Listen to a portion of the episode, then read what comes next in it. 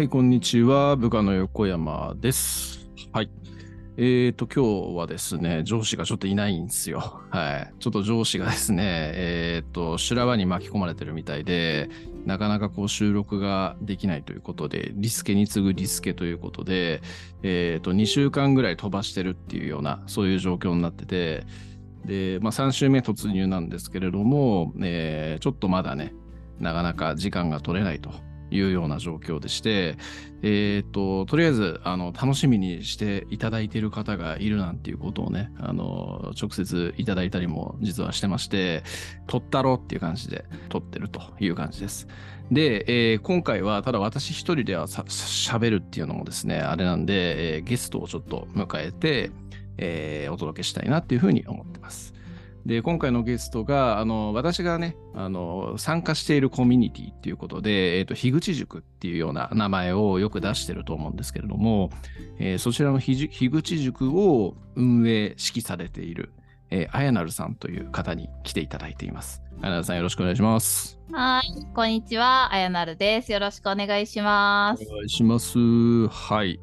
とまあ、今言った通り、樋口塾というですね、コミュニティを運営されている方で、で、えっ、と、まあ、こういうポッドキャスト番組っていうのを、天ラジオっていうコミュニティ関連から、こうみ、みんなでいろいろ、ポッドキャスト、ラジオやっていこうよ、みたいな、そんな感じでやっていて、で、それをこうね、最初期の頃からリードされている、結構その界隈で僕の中ではすげえ人みたいな、そんな感じで 捉えてたりする方です。はい。まあ 今ね、あの、うんご自身でも、ポッドキャスト6本もやってらっしゃると。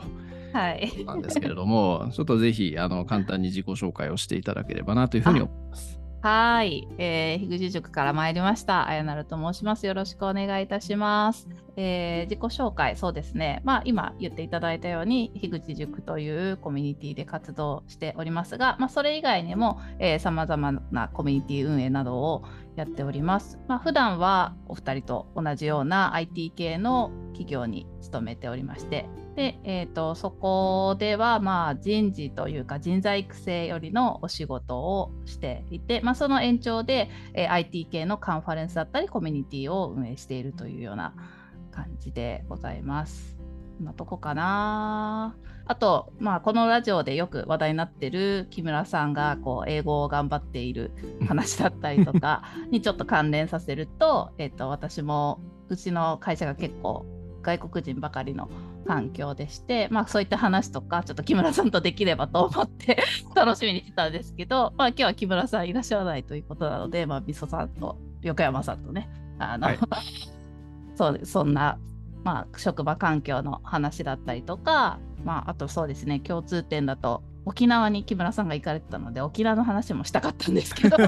沖縄大好きって話とか、はいまあ、他にも仕事に関する姿勢の話だったりとか、まあ、いろいろこの上司と部下のラジオを聞いてて話したいことたくさんあったので、まあ、横山さんと一緒に話していけたらなと思います。よろしくお願いします。はい、ありがとうございます。そうなんですよ。もともとね、木村さんを交えて3人でといろんな仕事の話とか、あと木村さんがね、こう特に今英語にめっちゃ興味があるっていう話、前々からしてるんで、そんな話とかをね、えー実際のところこうそこを英語バリバリの企業ってどうなんすかみたいな話とかをうんしたいななんていうふうに思ってたんですけども、はいちょっとね、なかなか、あの、あやなるさんのちょっと体調のあの関係とかもあったりして、なかなかちょっとここれ以上リスケっていうのははい難しかったり、ありがとうございます。そろそろはね、臨月に入るという うん状況なので、はいはい。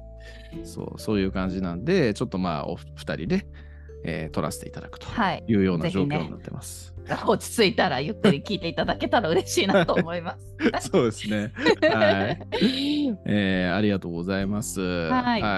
まあ、あの実はね、えっ、と、個人ラジオ、僕がやってる個人ラジオの方でも、ちょっとあやなるさんとお話をさせていただいて、はい僕がこうやって話すの、実は2回目だったり、はいがっつり話すの2回目だったりするのと、まあ、あのね、LINE オープンチャットにそちらの方も良ければ聞いて、なんつって流してるんで、聞いていただいてる方いらっしゃるとも思うんですけれども、えー改めて、ちょっとまた別の話ということで、させていただければなというふうに思っております。はい、楽しみにしてまいりました。よろしくお願いしますお。願いします。はーい。で、えっ、と、うんまあ、早速ね、これ、英語の話っていうところなんですけど、はい、えー改めて言うとこう、外国人の方が結構いっぱいいらっしゃる職場で、はい、えー、と英語をメインでは使って話をされているっていうような、そうですねそういう環境なわけですよね。外国人って言っても、あの、うんなんですよね、皆さんが思い描くこうアメリカ人とかうんだけじゃなくて、うんうん70カ国籍以上の、はい、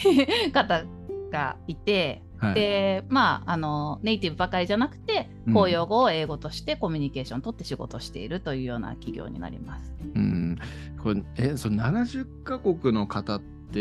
えー、と当然こう英語がメインじゃないか、はい。国の方っていうのもいらっしゃるんですよね。そうですね。だから、まあ、発音とかもかなり皆さはい。ん自由崩れてる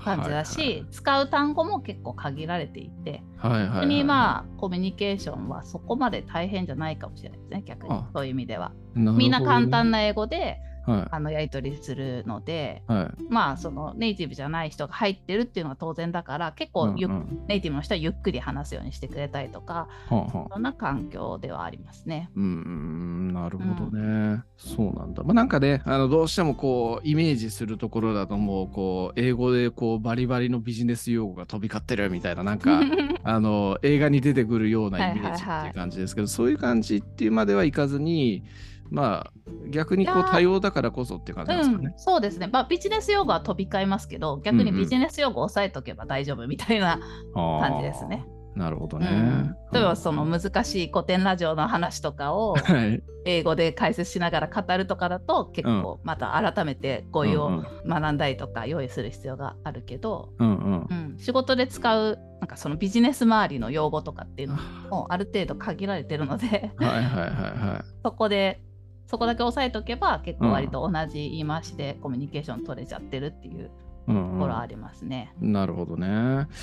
アヤナルさんはあれじゃないですかもともとまあそういう英語をあの勉強されていて前職もそういう英語に関連するようなはい、仕事をされていたというところで、えー、とその今の会社に入った時にあやなるさん自身はそんなに苦労その言語っていうところで苦労はしていないっていうそそうですねじなんですかね。言語ってところでは苦労してないです。なるほど。文化の違いとかでまた今は度次のハードルがあるんですけど、あはい、あ、なるほど。でもなんかもう前職では逆うん。にその、話してもネイティブの方が多かったので、うんうん。今は IT 系だからインドの方とか中国の方が多いんですね、うんうん。そうすると結構イントネーションが独特で特にインドの方のイントネーションになれるまでは結構大変ではありました。おー。なるほどね。それはな聞き取れないみたいなそういう感じってことですかそうですね。ああ、なるほど。うん。なんか日本でも方言とか聞き取れないのと同じような感覚です。慣れてくればわかるんだけど、みたいな。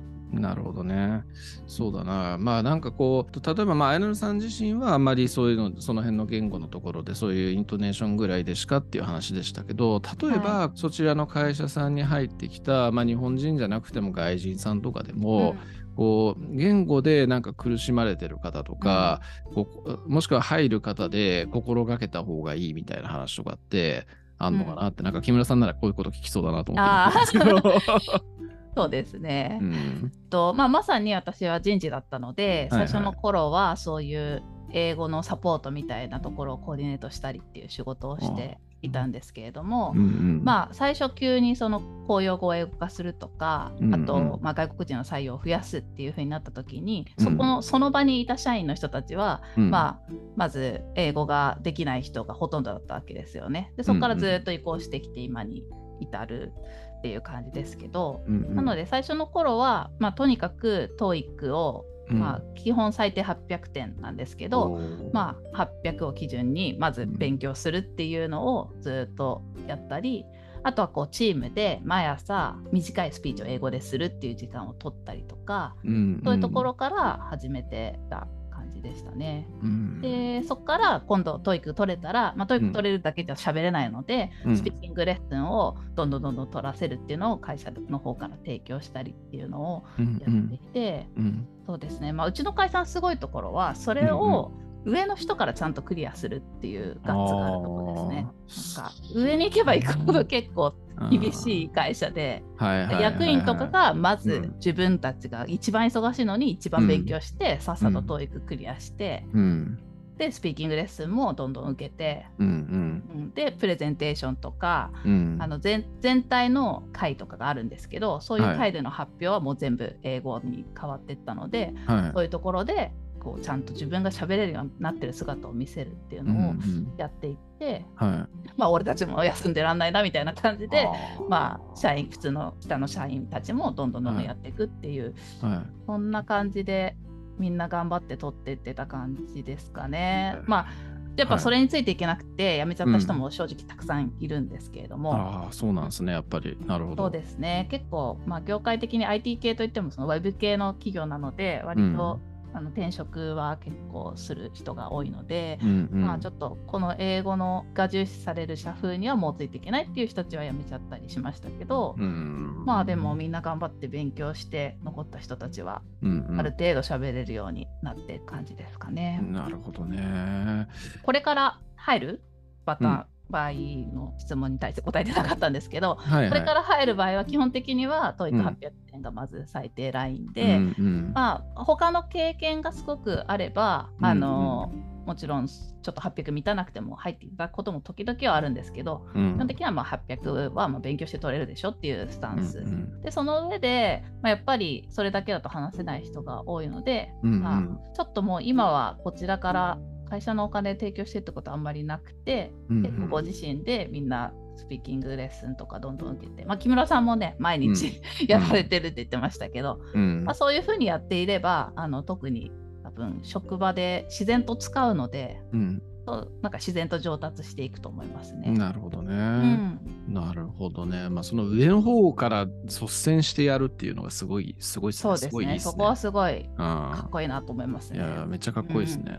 そういう感じだとね、やっぱね、下は頑張ろうっていう感じになりますもんね。はい、そうなんだ。まあ、 TOEIC なんか木村さんもね、勉強してるなんて話してましたけれども、そっか。まあ、やっぱそこの、うん、まあ、そういうあの、えー、あの人は海外で働きたいみたいなあのことを言ってますけど、はいはい、やっぱそれでそういうのをクリアしたいのであればやっぱ TOEIC っていうところはそれぐらいの基準を目指すっていうのは基本中の基本っていう、そういうことってことですね。そうですねまあ、うんうん、あれは対策すれば取れちゃうので、うんうん、まあある程度、まあ、学歴がある人とかテスト慣れしてる人は多分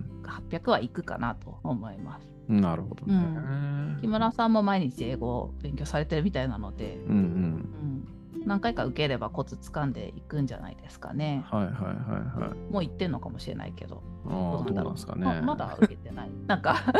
うん、あんまあんまり結果をおっしゃってなかった気がするんで、ちょっと現状はわからないですけれども、まあでも少なくともあのスピーキングレッスン毎日やられてるとか、あの毎日できるサービスをやってるんだったかな。まあ、こう気が向いた時に趣味のようにややられてるってことだったので、まあ、それだけやってれば、うん、あの仕事をする上では全然困らないと思います。なるほどね。はいあのチャットのやり取りとかもできるので結構 Slack でやり取りするとかも多いので、うんうん、はいはい、なんかうまく説明できなかったら文字で共有したりとか、図で共有したりとかっていうこともできますし、うんうん、なるほどね。ごめんなさいね。話ちょっと戻るけどあそのこう70カ国いらっしゃる方々っていうのは、はい、えーと、その人たちっていうのは働いてるロケーションとしてはみんな日本なんですか？あいや働いてるロケーションも結構バラバラですね。まあ日本も多いですけど。はいはい。はい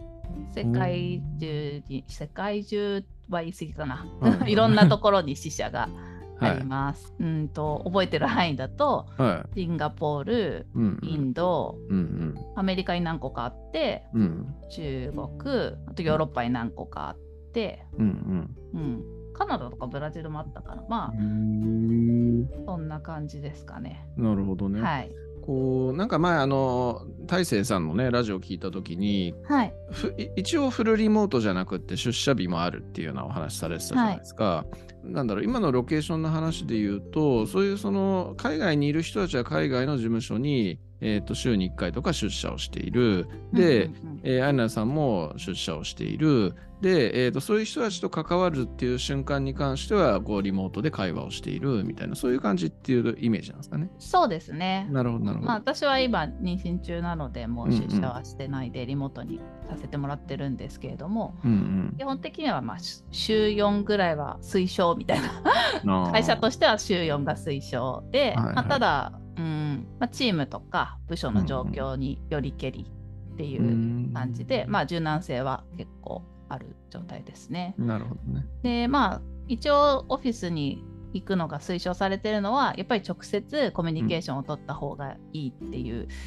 考えが結構まあ強いっていうところですけれども。う、ん。うん、でも、まあ、結局支社の人たちとはやり取りはリモートなうん。ので、うんうん私は個人的にはなんかお互いが東京オフィスインドオフィスで例えば34人が集まってそれをリモートでつないで話すとうん。なんか聞き取りづらいんですよ。あ このー状態よりも全員が家にいて、うん違うズームにそれぞれ入ってうんうん3人3人いるんだったら6人が 1,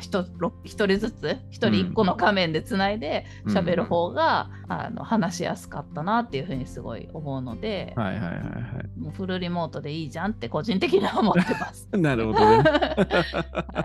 いまあ、会える時はたまにこう集まってうん会える人と会うっていうのは大事だと思うんですけど、うん。確かにね。なるほどね。まあ、でも逆に言うとだからコロナの前からもうずっとそういううんリモートでマネジメントしたりリモートでミーティングしたりっていうのはうんありましたね。ああ、それ素晴らしいですね。さすがだな。カンファレンスもうんうん10拠点同時開催とかやって面白かったですよ。へえ。そうなんか1回にみんなのその10箇所つないでそれをステージから映して、うんうん。今これだけの人たちがこの公演を見てますみたいな感じでうん。つないだりとか。超大変でしたけど。なるほどね。はい。い、やー、でもいいな。なんかうちの会社、まあなんかうちの会社の話ではあれなんですけども、いや、あやなるさんみたいなこう仕事をしている人、まあその社内向けとかでしてる人っていうのはいないので、本当人事は採用と、うん。まあこう日々のあの就活動みたいなそんな感じになっちゃって、そういう。えでも研修とかないんですか？社内の。ない。あ一応ありますけど、はい。どっちかというと人事が主導するのではなくて各部門とかの人間がこう外部講師とかを引っ張ってきたりとかしてやるとか、ああはいはいはい。えっとあとは e ラーニングあありものの e ラーニングとかを流すとか、そういう感じですね。ほとんどそういう感じ。で研修がある。って言っても、まあそこ区切り区切りの研修みたいなそんな感じで、うんまあ、5年目10年目とか、うんうんうん。ある役職になった人があのいかあの上に行けば行くほど長いんですけど、まあ、その期間内やるとか、そういう感じでほぼ人事がその辺の企画に関わってるってことはないんじゃないかな多分。でその区切り区切りのは人事がやってんじゃないですか？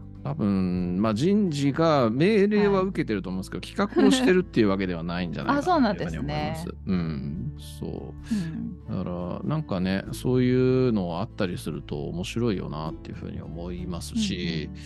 やっぱこうね、うん。でもそれで言うと私も今は部門に所属している感じですね。ももともと人事だったんですけど、はい。なんかより現場に近い方が楽しいなってなってって、うんうん、なんか結構うちも人事がいっぱいいる感じで、うん、全体の人事はその会社全体の方なんだろうコンセプト考え方みたいなうんなんちゃら主義みたいな、うちの会社の主義みたいなのを、うんうん。あのちゃんと植え付けるようなはいはい。研修だったり、うんあとはなんかビジネススキルをつけるための研修だったりとかっていうのは全体の人事が定期的にやっててうんうん。あと e ラーニングとかもやっぱ定期的にすごい受けなきゃいけないのがいろいろ来てっていうところの管理とかしてるんですけれども、はいはい。そこから先にエンジニア部門のところの人事にもともと私はいて、ろ、うん。でそこで、まあ、エンジニアの人たちがそうですね最初は英語で困っていて英語の研修をしたり、はいはいでその後文化に困っていい文化コミュニケーションの研修したりでそこから技術の研修もしようねって言って技術の研修をアレンジしたりってやってたんですけどうんうん。で今はさらになんかもっとエンジニアの人たちと近くに行ってあの、より欲してるものを吸い上げて研修にしていきたいなってことで、うんうん。もう本当部門所属の人があの勝手に企画アレンジして外部から講師呼んでやってるってさっきおっしゃってましたけど、うんそういう動きとかを結構取ってるような立場にいますね。なるほどね。うんうんうんうん。面白いですか？面白いです。いいすそね。それをやりつつなんかその部門としては、うんあのそこのうちの部署が作っているプロダクトをうん他の部署が使うんですよ。はい。でそこに向けての研修とかもアアレンジが必要でうんうん。でそっちでも仕事をしていてうん。だからう部署のメンバーの育成プラス部署のメンバーが作ったプロダクトを他の部署が使うための育成というか研修みたいな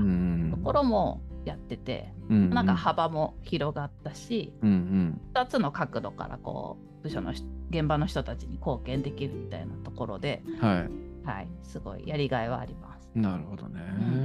いやなんかこううちの部署、まあ、木村さんがボスの部署でも今期からなんかこうスキルアッププログラムみたいな感じで、うんうんまあ、研修みたいなことを部門内でやり始めたんですよ。でまあなんか多分その辺の話なんかももし木村さんいたらあーそうです興味ねあるのかななんてまさにまさに。うん。その部署もそういうのやる人がいなくて、うんうん。で、私が来て、私が一人で最初やってたって感じなんですね。で、そこからちょっとメンバーが今ついてっていうふうになりましたけど、はい、うん。なるほどね。やっぱりなんか、どうしても人事じゃかゆいところにまで、細かいところまで手が届かないので、うんうん。まあ、現場で現場の近くでニーズすくい上げられる人をこう一人でもいいから置いて、どん。どんどん回していく方が、実際に本当に社員たちが受けたいと思うような研修が提供できるかなと思いますねう。んなるほどね。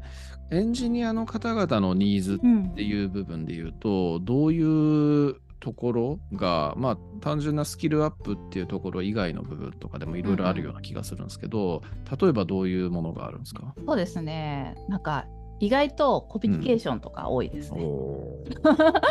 結構技術に関してはもうみんな各自やれんですよ。もうはいはい。自分でググってうんなんかとにかく動くものを作って、うん。うんで失敗したらまたやり直してとかっていうのを各うんうん自自分の担当分野で、まあ、ややんなきゃいけないことも違うしはなんかその時間とかを予算とかを確保してあげることの方が大事で、い。うんうん割とその辺は結構チームによって欲しいものとか個人によって違ったりするのでそういうところでちょっと柔軟にサポートするみたいなのは必要だと思うんですけれども。全体としてはそれよりもなんかどうやってうまくコミュニケーション取ったらいいのとかまあ、チームビルディングどうしたらいいのとかあとは他の部署とのコミュニケーションどうしたらいいのとか、うん。あとはまあエンジニア側とビジネス側のコミュはいニケーションどうしたらいいのとか、はいはいはい。そういう不安というか、うんなんですかね、そういう悩みの方が結構多かったりして、うん。はい。なるほど。いやー意外とエンジニアじゃない私がちょっと考えられる分野だったりするんですよね、そういうところ。なるほどね。まあ、うちもこう始めた、まあ僕は関わってないんですけど、ただまあ見てる感じだと始めたばっかりだから、まあニーズを捉えるというよりは、一応こう通り一辺倒のことをやって、まあスキルマッピングをやるのが多分目的なんだろうなっていう感じでうん今期は見てたんですけども、はいそうですよね。実際問題、まあ、なんか組織とか動かすので、結構本当一番重要なのってやっぱコミュニケーションなんじゃねえかなみたいな感じで思ったりすることは多いので、ね、なんかニーズ探ってみたらそういうの出てくるのかもしれないなそうですねうちも思いました。企画する前にニーズをいつも私は探るようにしていて、うんうん。アンケートを取るのも一つの手なんですけど、はい。アンケートだけだとなんか本当に言いところまで理解できなかったりするので、うん、こうヒアリングを大事にうんしてますね。はいはいはいはい。まあ、マネージャー陣とか現場の人とか誰でもいいんですけどもうランダムにどんどんいろんな人と30分とか設定して話聞いて、そうすると大体あのここでもここでもここでも同じような悩みがあるとか、うんうん、全体としてこの組織が考えている問題はこういうところかなみたいなのがうん見えてくるっていう感じですね。はい。なるほどね。あなんか動きが、まあ僕やってること違うけど、なんか動きがなんか、あの、ちょっとあの似てて嬉しいなと思いました。なんか僕もそういう動きしてる人間なんで、比較的。うんなるほどね。あーやっぱニーズ大事ですよね。結局相手ありきのことなんて、なんかこう冗談から、あの、これ必要だからお前やれやみたいな感じで。そうなんですよ。うん、やってもモチベーション上がんないですからね、絶対ね。なんか私嫌いなのは全員受けろってやつですね。ああ。なんかやっぱ受けたい人が受けたいものを、うん なんかうんちゃんと自分で選んで受けた方がいいと思っているんで、ううんん、うん、とりあえず全員に受けさせろみたいになりがちなんですけれども、はい。なんかコンプライアンスとかセキュリティはしょうがないので、うんそういうのはなんか全員受けろでもいいけど、はい。なんかこういうコミュニケーションとかは、やっぱりまず受けたいっていう人、うんモチベーション高い人に受けてもらって、うんそこからなんか口コミで、あ、じゃあ俺も受けてみようかなって広がっていくっていう方が理想だなと思ってます。その通りですね。素晴らしいな。なるほどね。あやなるさん的にそういうふうな考えに至ったっていうのは、それ経験の中でなんですかね、やっぱ。そうですね。やっぱりうんアンケートとかヒアリングとかすごい大事にしてるので、うんそのうん終わった後の反応とかも見ると分かってくるっていうところありますね。なるほどね。いやー、勉強になったわ。勉強になったし、うん。あの、木村さんの参考にもなんじゃねえかなーってちょっと。いや、恐れ多いですけど、なったら嬉しいです。いや、本当本人、本人いてほしかったわ、マジで。そうですすね。はなんかいろいろ仕事以外の話も共通点がありそうだったので、い。うん。うん。まあ今度ね、いつかまた話せたらと思ってますけど。そうですね。どうどうですか？その共通点っていうところで言うと。